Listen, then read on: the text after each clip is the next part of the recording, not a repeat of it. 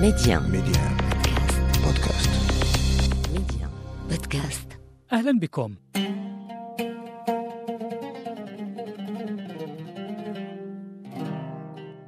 الدبلوماسية الدينية مجال له مداخله وأهدافه وأسسه القانونية التي تنظمها، وقد صار مجالاً مثيراً للاهتمام خصوصاً في مرحلة ما بعد هجمات الحادي عشر من شتنبر، لربط الاتصال بين الدول وتنظيم علاقاتها لا الدينية فقط بل السياسية والثقافية والاجتماعية أيضاً. هذا جزء مما تم التطرق إليه مع ضيفنا الدكتور عبد الرحيم شطيبة، نائب عميد كلية الشريعة بجامعة سيدي محمد بن عبد الله بمدينة فاس، خلال العدد السابق المخصص للدبلوماسية الدينية التي تزايدت أهميتها في محاصرة الفكر المتطرف الذي بات مؤثراً في العلاقات الدولية. اليوم نطرح أسئلة جديدة متعلقة بإمكانية استغلال الدين في غير مساحته، وكيف يقود المغرب نموذجاً للدفاع عن الوسطية والاعتدال في الدين في علاقته بباقي الدول، ومنها عمقه الإفريقي تأطيراً وتكويناً.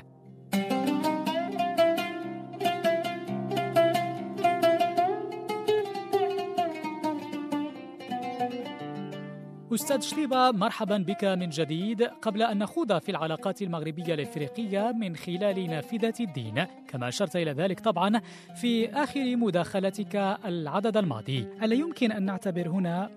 نوع من استغلال للدين ربما في غير مجاله؟ طبعا لا أحد ينكر الأدوار السياسية للجماعات الدينية أو للزوايا في تحريك دواليب السياسة أو في تقريب وجهات النظر، أحيانا ظاهريا أحيانا بشكل خفي، لكن ألا يفترض ب التعاطي مع الدين أن يظل في أصله صافيا بعيدا عن ما تقتضيه السياسة من نزق، أحيانا من إبرام للصفقات؟ بمعنى حينما نقول الدبلوماسية الدينية فنحن بالضرورة نجمع بين الجانبين، فما حدود الفصل بينهما؟ بكل صراحة هو, هو السؤال وجيه جدا، وأعتقد أن الأمر يتعلق أولا بأهداف. لما نتعامل مع الدين ونستدعي الدين كعامل أساسي في تنظيم العلاقات المجتمعية أو الدولية، ففقط يجب أن نميز ما بين إرادة صادقة وخالصة تجعل من الدين التعامل معه يكون واحد التعامل في علاقته ب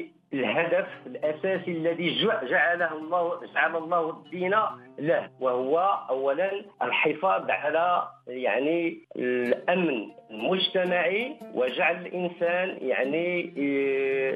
يبني علاقة مع ربه ومع الآخر، علاقة يعني تعتمد أولا الاحترام والتعايش السلمي. مسألة استغلال الدين فعلا كما تعرف سواء على مستوى السياسة الداخلية أو الخارجية، هناك من يستعمل الدين هناك من يستغل الدين، وأعتقد أننا جميعا يعني ضد هذا هذا السلوك، ولكن هذا لا يمكن أن يفسر وأن يكون سببا بأن يعني نعيش يعني داخل منظومة سواء وطنية أو دولية دون أن نستدعي واحد الجانب اللي هو أساسي، كل أخلاق وكل قيم مرتبط بالدين، سواء كان الدين الإسلامي بالنسبة لنا كمسلمين أو الديانات الأخرى بالنسبة للذين يعتنقونها، فحسب التعامل مع الدين. فلما نتعامل مع الدين مثلا بناء على بعض الركائز الأساسية مثل المغرب الذي يعني يروج لنموذج ديني يعتمد الوسطية والاعتدال والاحترام بناء على المذهب ديالو اللي هو المذهب المالكي والعقيدة الأشعرية والتصوف السني، هذه الركائز وهذه يعني الثوابت الأساسية للشأن الديني المغربي كما يعرفه المغاربة، فالارتكاز على ذلك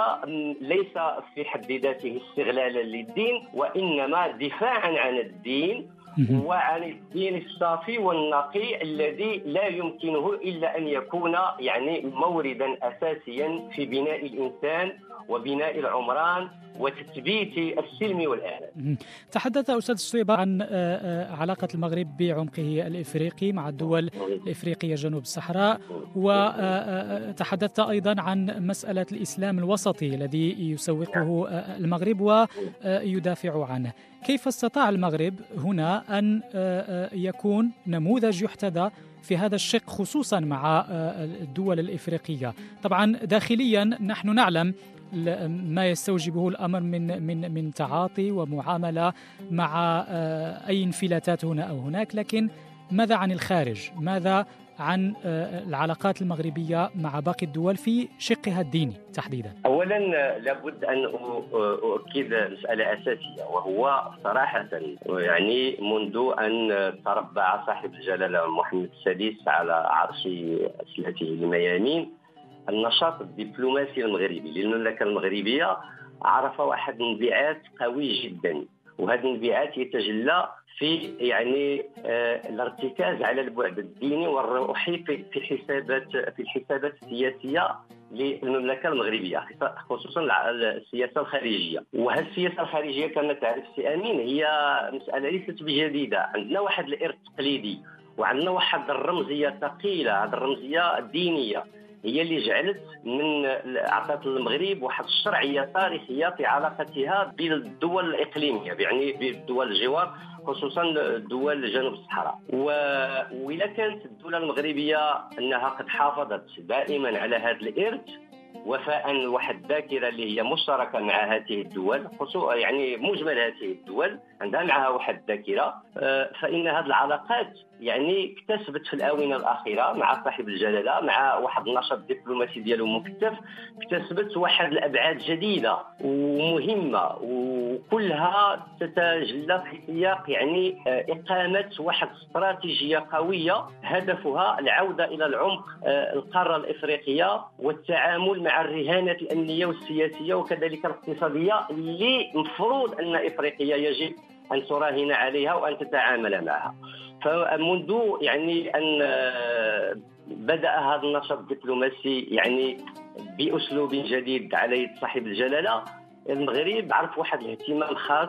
يعني اهتم أولا بترميم الجسور مع البلدان ديالو، والملاحظ أن هذا التوجه يعني زمن مع ك أش نقول لك مع كامل الأسف مع تنامي واحد الأخطار مع الأخطار ديال الإرهاب والخلايا الإرهابية اللي ظهرت، بمعنى النشاط الدبلوماسي ديال محمد السادس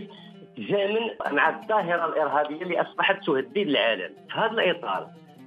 هدف يعني التحرك والنشاط الدبلوماسي المغربي العمل على تجفيف هذه المنابع المذهبية والفكرية للظاهرة الإرهابية والتطرف الديني عموما، الذي أصبح يهدد ليس فقط مصالح المملكة بل كذلك والدول الحليفة التي تشكل بحد ذاتها خلفية استراتيجية للمغرب. فضلا عن ذلك كان هناك تعزيز واحد البرامج ديال دعم الطوائف الدينية والصوفية في الدول الإفريقية، وخصوصا تلك الطوائف التي تنهل من مرجعيات إسلامية،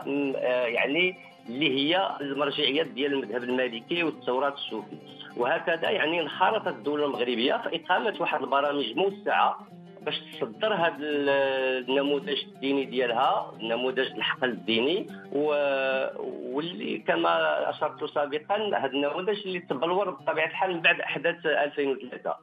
وتجسدت هذه الرؤية وهذا النشاط الدبلوماسي تجسد بتدشين بتدشين واحد المجموعة من المعاهد، خصوصا معهد تكوين الأئمة والمرشدين الدينيين اللي الهدف ديالو تخريج واحد النقاط دعوية وفقهية وإرشادية مغربية وأجنبية، وكلها كتكون متشبعة بالفكر الوسطي المعتدل واللي بطبيعة الحال يناهض التطرف العسائي.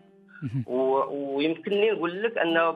هكذا أصبحت يعني الدبلوماسية ديال المغربية توازي باقي هنا ننتبهوا لهذه المسألة. بفضل هذه الدبلوماسية الدينية أصبح المغرب يناهض واحد جوج ديال النماذج أساسية أثرت على العالم سلبا، وهو أولا المشروع أو النموذج السلفي الوهابي، ثم المشروع الصفوي الشيعي المرتبط بإيران مع مع واحد الفارق مهم أن المغرب لا ينافس المشروعين معا بقدر ما يسعى إلى يعني تصدير وتنميط باقي باقي يعني الانماط الدينيه باش تمثل واحد الهدف اساسي، وهو تقديم نموذج ديني عملي للجميع يساعد في التصدي للتطرف والارهاب. ولعل هذا هو اللي جعل المغرب يعني محط اهتمام مجموعه من الدول، حتى مثلا فرنسا تطالب وطالبت بالمغرب بمساعدتها في يعني تنظيم والحق الديني حتى داخل الحق الديني الاسلامي حتى بالديار الفرنسيه. فهذا النموذج يمكننا نعتبروه هو ليس استغلال للدين، وانما هو يعني آه الارتكاز على واحد العنصر روحي اساسي يزكي القيم، قيم التسامح، قيم المحبه، وايضا له اهتمام حتى بالجانب العملي الاقتصادي. كنقول الجانب العملي يعني الحياه الاجتماعيه والاقتصاديه لا للمجتمعات ولا للمواطنين. فاصبح النموذج الديني الذي يعمل المغربي على جعله يعني نموذجا يحتذى به اصبح لا يكتفي فقط بالارتكاز على الجانب الروحي، ولكن كذلك على الجانب اقامه العلاقات المجتمعية وتطوير المستوى الاقتصادي والاجتماعي للمواطنين والساكنة سواء محليا أو إقليميا. أستاذ شطيبة، إلى هنا نستوفي الوقت المخصص للبرنامج، لك كل الشكر الموصول ولمستمعينا أيضا على حسن الإصغاء والمتابعة. في أمان الله. ميديا ميديا بودكاست. ميديا بودكاست.